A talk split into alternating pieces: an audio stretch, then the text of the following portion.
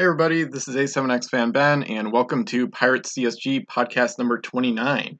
Unfortunately, the logistics didn't work out, so you're stuck with just me for this episode. On this episode, I'll be talking about some recent news from the Pirates community and a bunch of random um, suggestions from the survey results. So if you haven't taken it already, I'll include a link to the, the Pirates CSG podcast survey where you can give your thoughts on what you'd like to hear about. And you can also just respond to this post on Miniature Trading or wherever you see it in terms of suggestions that you think we should talk about. So, getting into the news, um, the first one, you may have noticed that this episode is shorter than most of the other episodes, and the podcast format is going to probably change a bit. You can see if you're seeing the video, um, you can see some of the poll results here. So, what length would you prefer the, for the Pirate CSG podcast? On miniature trading, about half the voters say 60 minutes or 30 minutes, so basically an hour or less. And most of the podcasts are longer than that, of course. And then I also have um, I don't have. I only have a few responses on the actual survey because I didn't ask the question uh, originally. But in the survey results, out of six responses, three people so far said 30 minutes, and then two said 60. So five out of the six recent responses say an hour or less. So we may be changing the podcast format up a bit. We might record two um, episodes in one day, essentially, but do two recordings. So then we might have two half hour episodes or two that are approximately 45 minutes long uh, to cater to the audience better, to shorten things up. And I also like the thought of it um, so we could have episodes with a stronger theme rather than having an hour and a half with a ton of different topics. We could do uh, like a customs based episode for one of them. Then we can do news and other different random topics for the other episode if we record two at once, things like that. So the format's going to change a bit. Probably some shorter episodes coming up. Uh, the set reviews are almost done anyway. We don't have any big sets left now that Fire and Steel is done. So anyway, so a bit of a format change, but of course, always let me know. Let us know what you think of uh, the timing of it.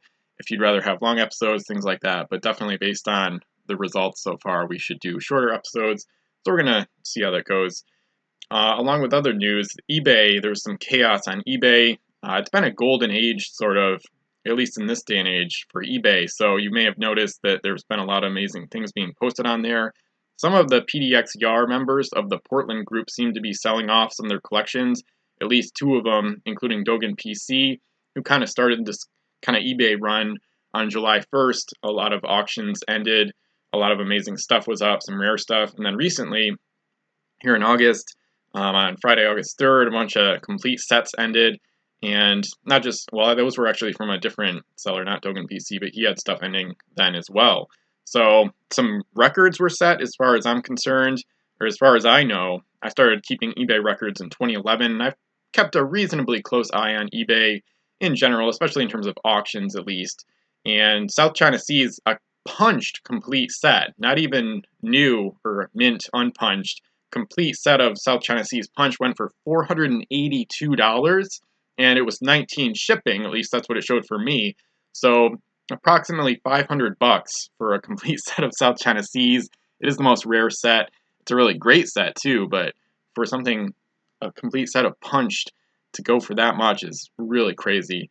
Um, and then Davy Jones' Curse went for 339, which was also higher than I expected. I was thinking that maybe 200, no more than 250. So it went for almost 350. So Davy Jones' Curse also went really high. And then Crimson Coast went for about 180. So between the three of them, um, that's around a $1,000 for those three complete sets. So pretty crazy. Uh, there were some people at the Facebook group bidding bidding on those lots, and then a bunch of other some other complete sets went went up for sale and ended that day, along with a bunch of other stuff. I got a couple smaller lots. But anyway, so and then there's still some auctions up. Dogen PC hasn't finished selling all their stuff. I don't know if they're selling all of it, but anyway. So yeah, part of this eBay chaos and this eBay explosion recently is because it seems like some of the some of the old members of Portland group in Portland, Oregon, um, are getting out of the game somewhat, or at least selling some of their collections, or maybe all of them. So it'll be interesting to see if there's more more on that front in the future. And into the next part of the news, uh, there's a petition uh, on ipetitions.com, and you can find a link um, in this podcast page or in the poster wherever you're seeing it. And it's to bring back Pirates of the Spanish Main. So somebody uh, under the username Jewel from Miniature Trading in the Discord and the Facebook group, created a petition. Uh, probably something I should have done earlier, but um, sometimes I get caught up in the small stuff and don't do enough of the big stuff for Pirates. So the goal is 500 signatures. As of this episode on August 14th, there's 89. So go ahead and sign the petition. And hopefully, if we get enough signatures, we'll at least get some kind of decent response from WizKids or NECA. Um, even if, you know, 500 probably won't be enough to bring back the game by itself, but, you know, at least if we got a response or got something going, it would be it would be cool to see. So, and then the next part of the news, Ocean Terrain Contest number three, the entries are in. So there's four um, entries up on miniature trading, and you can see part of NetMine now if you're looking at the video. This goes along with a, a podcast request. Somebody talked about doing more content in terms of like do-it-yourself items and whatnot. So I'm just scrolling through my post a little bit. So I'm going to leave a link, of course, in the in the description for the podcast, and you can check out my post there. And in the post, I go into decent detail on how I made stuff. A lot of it um, was foam and spray paint and cardboard, and uh, I made a bunch of interesting things for the Ocean Terrain contest. My stuff is more biased towards like having fun during gameplay and actually using the stuff rather than spending countless hours making it look really beautiful. So my, my stuff is usually less aesthetic than other people's, but I do play with it more often on average, and uh, a lot of it is really cool. I have a lot of cool gameplay ideas with it as well. And of course, Command the Oceans, um, ironically enough, is uh, the game I played to showcase my my stuff for Ocean Terrain Contest number three. Second to the next part of the news, Command the Oceans. I did fix the the battle reports for this game, so they were all messed up because post images changed their URLs, and I did have um, the updated URLs hosted at Board Game Geek because I was able to post the entire game in one post at Board Game Geek, which is crazy because CTO Command the Oceans is uh, in a Google Doc, I believe it's about 486 pages long. So it's my longest single game battle report ever. Um, I think by a pretty wide margin, probably too. This lasted from September through December of last year in 2017. It's the biggest game of Pirates ever played that's been recorded, and probably my most magnificent uh, effort in terms of battle reports, games, pictures, uh, descriptions, everything. Just, just really crazy and amazing, um, unprecedented for me and for anybody else, basically. So, and I used a ton of my uh, custom islands and terrain, along with stuff by Ross and AZ, of course. So anyway, so I fixed the fixed the original battle report on miniature trading, and I'm glad I did that. It's really nice to see it back up, so you can see the entire original thread in its you know in its glory now. So I'll put a link to Command the Oceans as well. It's it's really interesting to read about. It's a really cool battle report, uh, if I do say so but I will say it's extremely long and it takes a wicked long time to get through. So I would recommend maybe you could start reading about it in about a month um, and read about it on the anniversary dates. So it started um, around September 9th or 10th. First battle report is the 11th. And you could just go through each battle report like one a day if you wanted to read about it in a more, you know, digestible format. And then you could spread it out as well. So anyway, so definitely an interesting game to check out, to say the least. And it's it's pretty crazy how big and crazy it got. So anyway, so that wraps up the news that I have for this episode. And now I'm going to go into some of the survey results uh, for suggestions. And one of them says interesting combos besides putting Hammersmith on every pirate ship ever and Hermione Gold on every English ship, Dominic Freda on every Spanish ship, Davy Jones on every curse ship.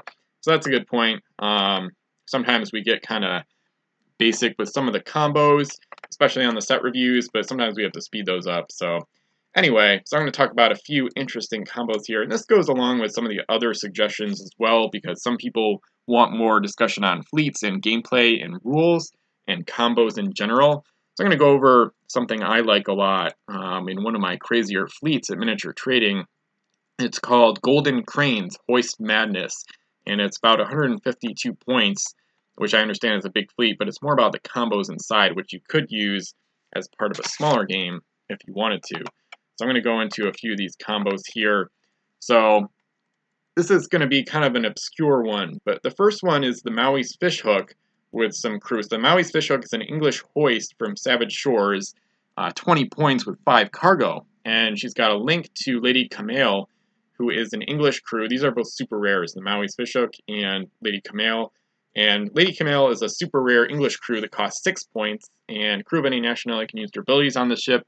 And you also got the S exploring ability, which isn't really the point of having her aboard. So you can mark an island as explored without docking at it if you're with an S. So anyway, so she's six points. But the key is she links, so that means um, she adds a cargo space and then takes it up. So basically, the cargo is still at five for the Maui's fishhook. And then her first ability to allow crew of any nationality aboard, that allows Grim the Savage aboard, which opens up the possibility for some crazy combos. So he's a Viking crew from Frozen North. You probably heard about him in past episodes, maybe a collection review series on my YouTube channel or Frozen North uh, set review. We might talk about him more in the future. He's a six point Viking crew. This ship may dock in an enemy home island and take as much treasure as she can carry, rather than just one coin. If able, she must leave on your next turn.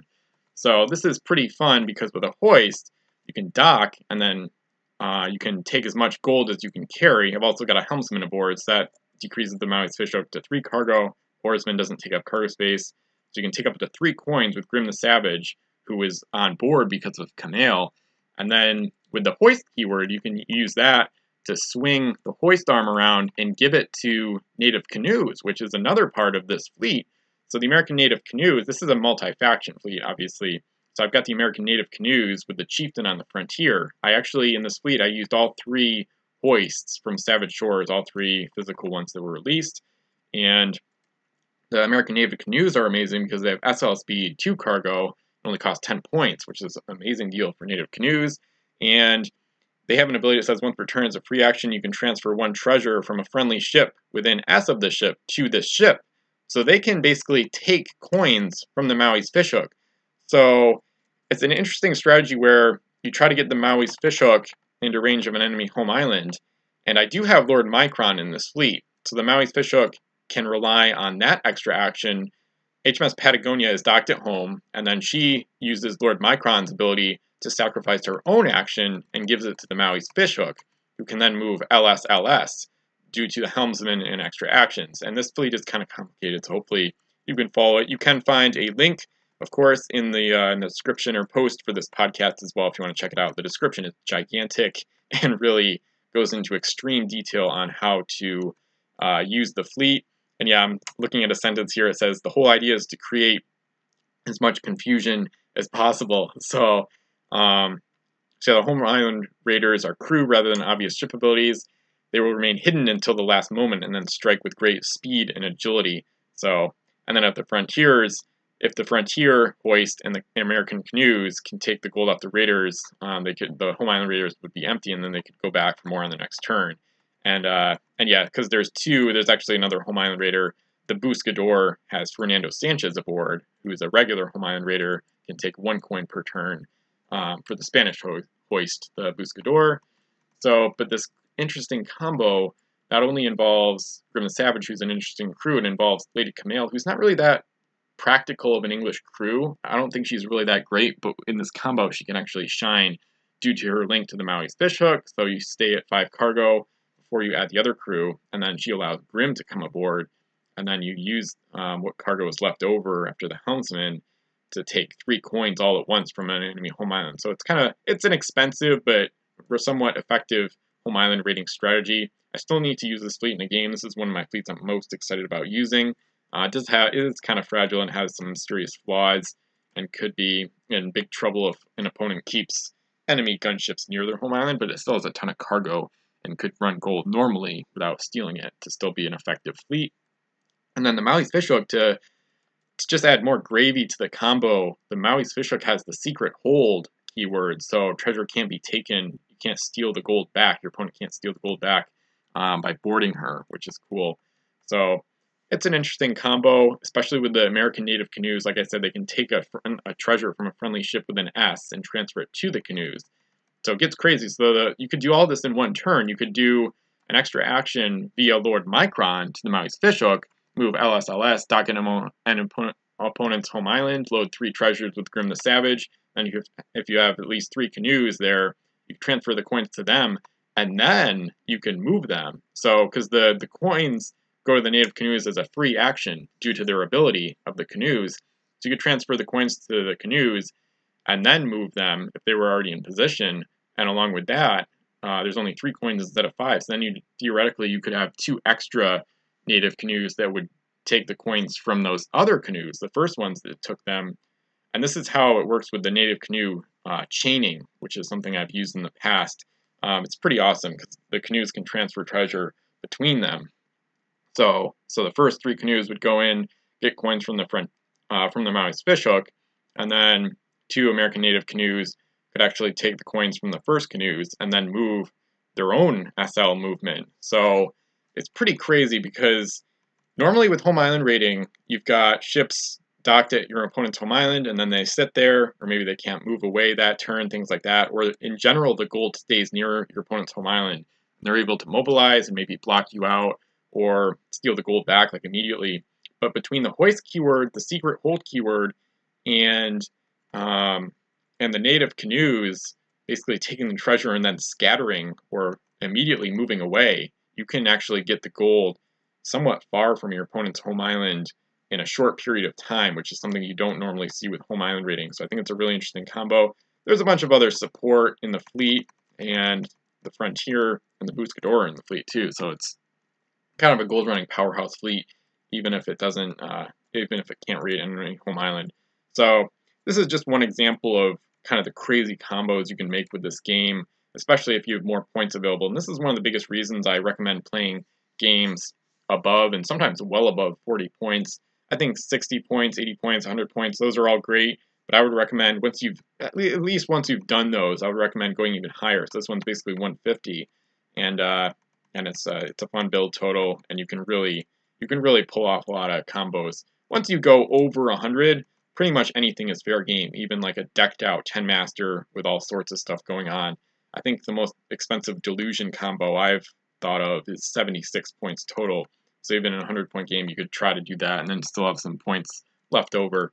So once you get to over 100, like 150 or so, uh, you can do pretty much whatever you want in terms of combos, which is a lot of fun. So anyway, so that covers that. So that's a that's definitely what I, I think is an interesting combo, and I'll try to do more more of that in the future.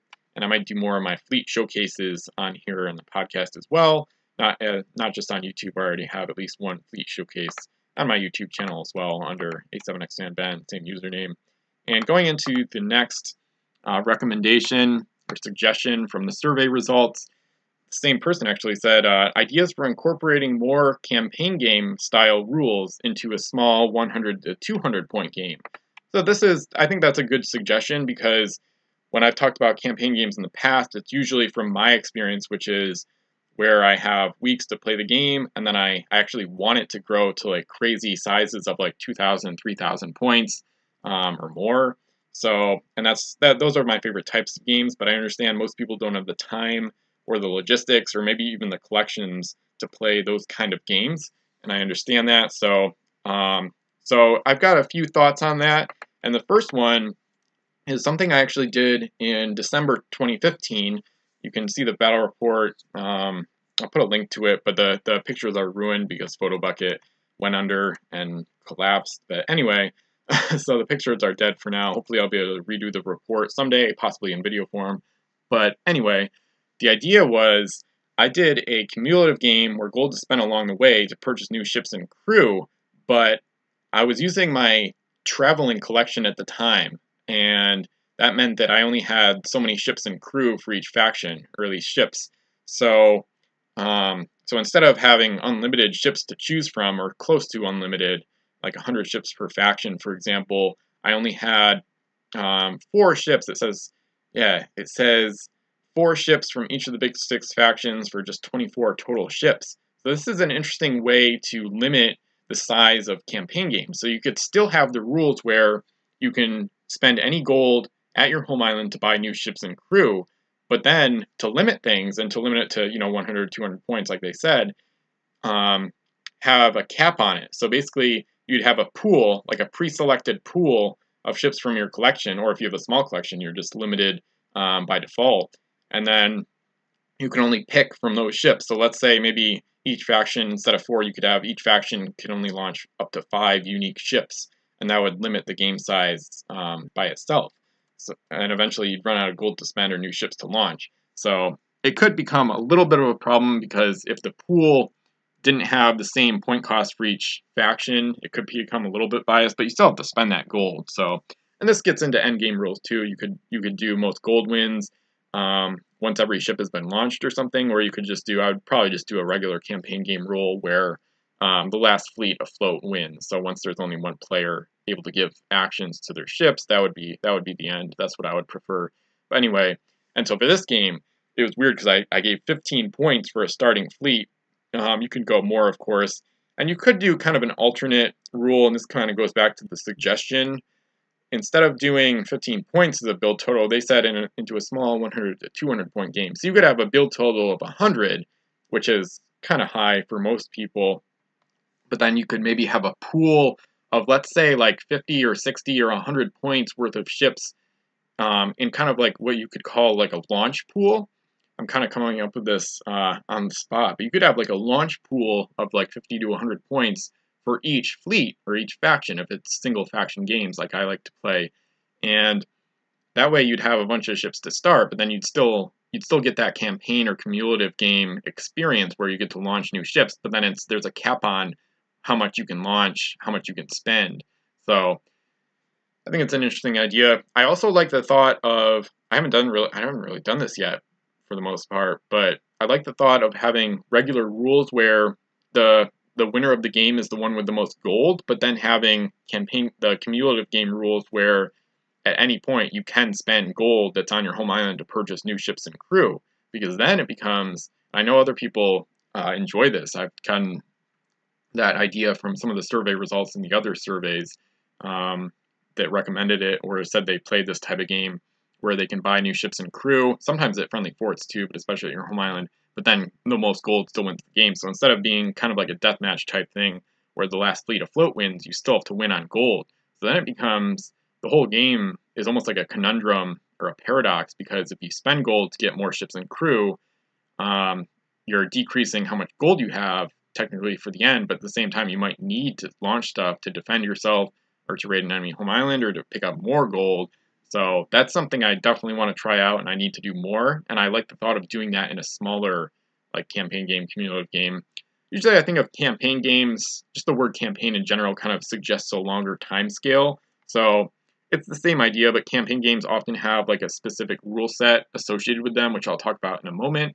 Cumulative games, just in general, are games where you can spend gold to buy new ships and crew. Campaign games are in my opinion at least, and historically, I would associate them more with longer time scales. So rather than like a cumulative game you could play in a day or maybe three days, campaign games probably at least a week, and oftentimes using like special house rules or a special rule set.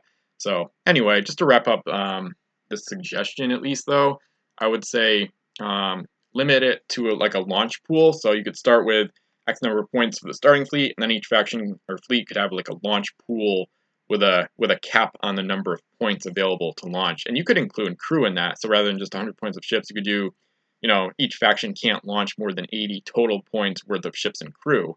So it's almost like a like an additional 80 point fleet that you may or may not launch depending on how the game goes if you're able to launch them or maybe you don't want to again if the if you still have to have the most gold at the end of the game rather than last fleet afloat maybe you maybe you prefer not to launch as much try to have the most gold but it might make the game take longer in a way too, or make make it might make you make uh, more likely to be eliminated in the meantime if you don't have enough ships to defend yourself. So I think it would be a really interesting way thing to try out, um, and definitely something I would recommend. In general, campaign games are my favorite type of game to play, which I've talked about numerous times. So I would definitely suggest this type of this type of play style. And getting into a little bit more on on uh, on that suggestion, uh, I got Game Ideas thread up. This is at Miniature Trading. It's a it's a thread I made uh, that compiles scenarios and campaign games, a lot of different variant rule sets, and some other ideas towards the bottom as well. Um, and basically, it just has links to a lot of stuff. So, for example, the economy edition rules they could work in a smaller campaign game. Like my my economy edition game grew to um, almost 3,000 points back in 2015. But you don't have if you don't have time for that. Again, you could put a cap on what gets launched, you could put a cap on a lot of things, or you could do alternate endgame rules. You could do like a quest type rule. You could have like a quest, like maybe if you eliminate, maybe if you sink five enemy ships in one turn, you automatically win, or something like that, or just a timer. You could do, let's say this game will run for 24 total hours, and then you play it, or maybe that's too much. Maybe you, maybe you say it's a 10 hour game, and then you have five play sessions over the course of two weeks, each two hours each, and you put a timer, and then at the end of 10 hours, whoever has the most points in play is the winner, for example, or gold in play. You can do gold instead. I, I like points in play because the biggest fleet wins uh, in general, so I like that better. Like points uh, in play would, would be like crew, equipment, and ships, and maybe forts if you want to, things like that. Points spent would, would count if it's still in your fleet anyway, if it hasn't been sunk or eliminated. So, so there's a lot of ideas. There's a lot of ways to make campaign games and community games shorter in general. So for example, you could try you could still try out the economy edition rules, which I highly recommend. They're really fun rules where you've got resources instead of gold, and then you convert into gold uh, based on the chart of values. And then, like I said, you could just put a cap on how many how many points each person can launch. You could do alternate end game conditions. Yeah, time limit. So yeah, 10 hour game. You could do a five hour game. That won't be a lot, but anyway, yeah. So trade monopoly. Cannon Fury does have some other some other uh, end game conditions here, like trade monopoly, all resource generating islands belong to one player. That's probably not going to happen, but it still could. And yeah, an adventure card quest, something that hasn't really been discussed too much um, or done a lot in these kind of games. But yeah, if you had some kind of quest card or uh, condition or whatever, like I said, if you sink five or could do 10 ships of an enemy player or all enemy players in one turn, maybe that could be like an auto win. You could have you could have some kind of auto win scenario where if you have like three specific UTs on your home island, you win. So that could that could result in some pretty crazy and hectic moments where somebody thinks they're going to win, but then it turns out that some other player is uh, is coming close to getting all three UTs, and it could lead to interesting alliances or a coalition. Um, and a lot of interesting, a lot of interesting stuff. Trying to home island raid the UT off their home island or something. Anyway, so there's just so many ideas you could do with this. So and that's just that's just kind of like the tip of the iceberg, as they say. And hopefully we'll get into more other campaign game rule sets in the future. But I'm going to try to keep this podcast reasonably short as we change the format up here. And the next one I'm going to go into, um, this is one that has appeared, I think, multiple times in the survey suggestion. So obscure, obscure or random rules interactions.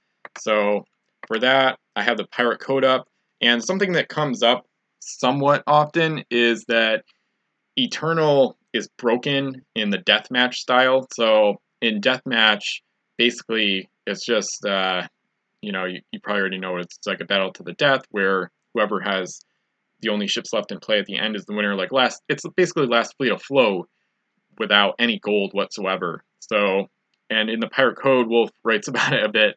Um, alternative rule sets like the deathmatch style of play, despite their popularity, have never been fully supported by the official rules, so many abilities may not function properly, and some may even create an unfair or game breaking advantage. This is not a flaw in the game. If you use house rules to change any aspects of the rules, especially victory conditions, and it creates an ambiguous or game breaking situation, you should further adjust your house rules to account for it instead of complaining. and I agree completely. So, with Eternal and Deathmatch games, I like to have it only work once, for example. I don't really play a lot of deathmatch. Um, I prefer, I usually prefer games with gold. Sometimes deathmatch is just kind of like a, kind of just like a dice rolling fest. Uh, sometimes it's not uh, all that great. It depends though on the size of the game and the the players and ships involved. But anyway, it can still be a good uh, format, and I know a bunch of people like it or prefer to play it once in a while. So, so with the Eternal, I think there's a thread on Miniature Trading about this. Um, and there yeah there definitely is. But eternal i like to have it work only once. That's what i do. Um, so anyway. So yeah and that's and it, the pirate code goes into a little bit more detail. I'll put a link to the code of course. And if adjustments to specific abilities that may be problematic such as eternal have not been provided the rules for the event players should attempt to come to an agreement on how to handle them prior to building their fleets. If an issue is discovered during play the players should come to a consensus on how to proceed for the remainder of the game so that's what I I would certainly agree with that. So Eternal, I like to have it only work once uh, per ship in deathmatch games, and I think that's just the best and most simple way to go about it. There's some other suggestions on the thread at Miniature Trading, but that's what I think. So that's the, the little rules thing of the day here. And I did release uh, Rules for Thought number 15. I'm slowly running out of Rules for Thought ideas and from the from the rules survey uh, short answer responses, and these recent ones weren't quite as good. So the quality of the suggestions, no offense to anybody, but they've gone down a little bit as I posted a lot of the more interesting ideas already. But the series isn't quite over yet, so you can find those threads at miniaturetrading.com. As usual, I don't really have any recent game recaps, uh, but hopefully next time I may. And other than that, that's mostly what I was going to cover. So once again, sign the petition. Uh, let us know what length you want for the Pirate CSG podcast. I'll put links in the description or the post to my Ocean Terrain Contest number three entry, which relates to Command the Oceans, which I redid the battle reports for, so you can read about that on Miniature Trading rather than having to wait for the Board Game Geek page to load. That's the funny part about the Command the Oceans, too, because it's almost 500 pages in a Google Doc. So uh, trying to load it on Board Game Geek takes a while. it might take like 10 minutes to load, so on Miniature Trading, it'll be a lot faster because there's not, you don't have to load approximately 3,500 pictures on one page. so that helps. Anyway, I'll put links to the to my fleet as well and everything else I've I've talked about here. Try to remember the podcast survey. Uh, try to remember to put a link to that. kind of just reminding myself of the different things to link to. So let us know what kind of length you want for the podcast, what formats. Uh, always always feel free to suggest topics as well, which you can do in the thread or of course in the survey itself, because that's the main question in the podcast survey, of course, what topics you want to see on the podcast.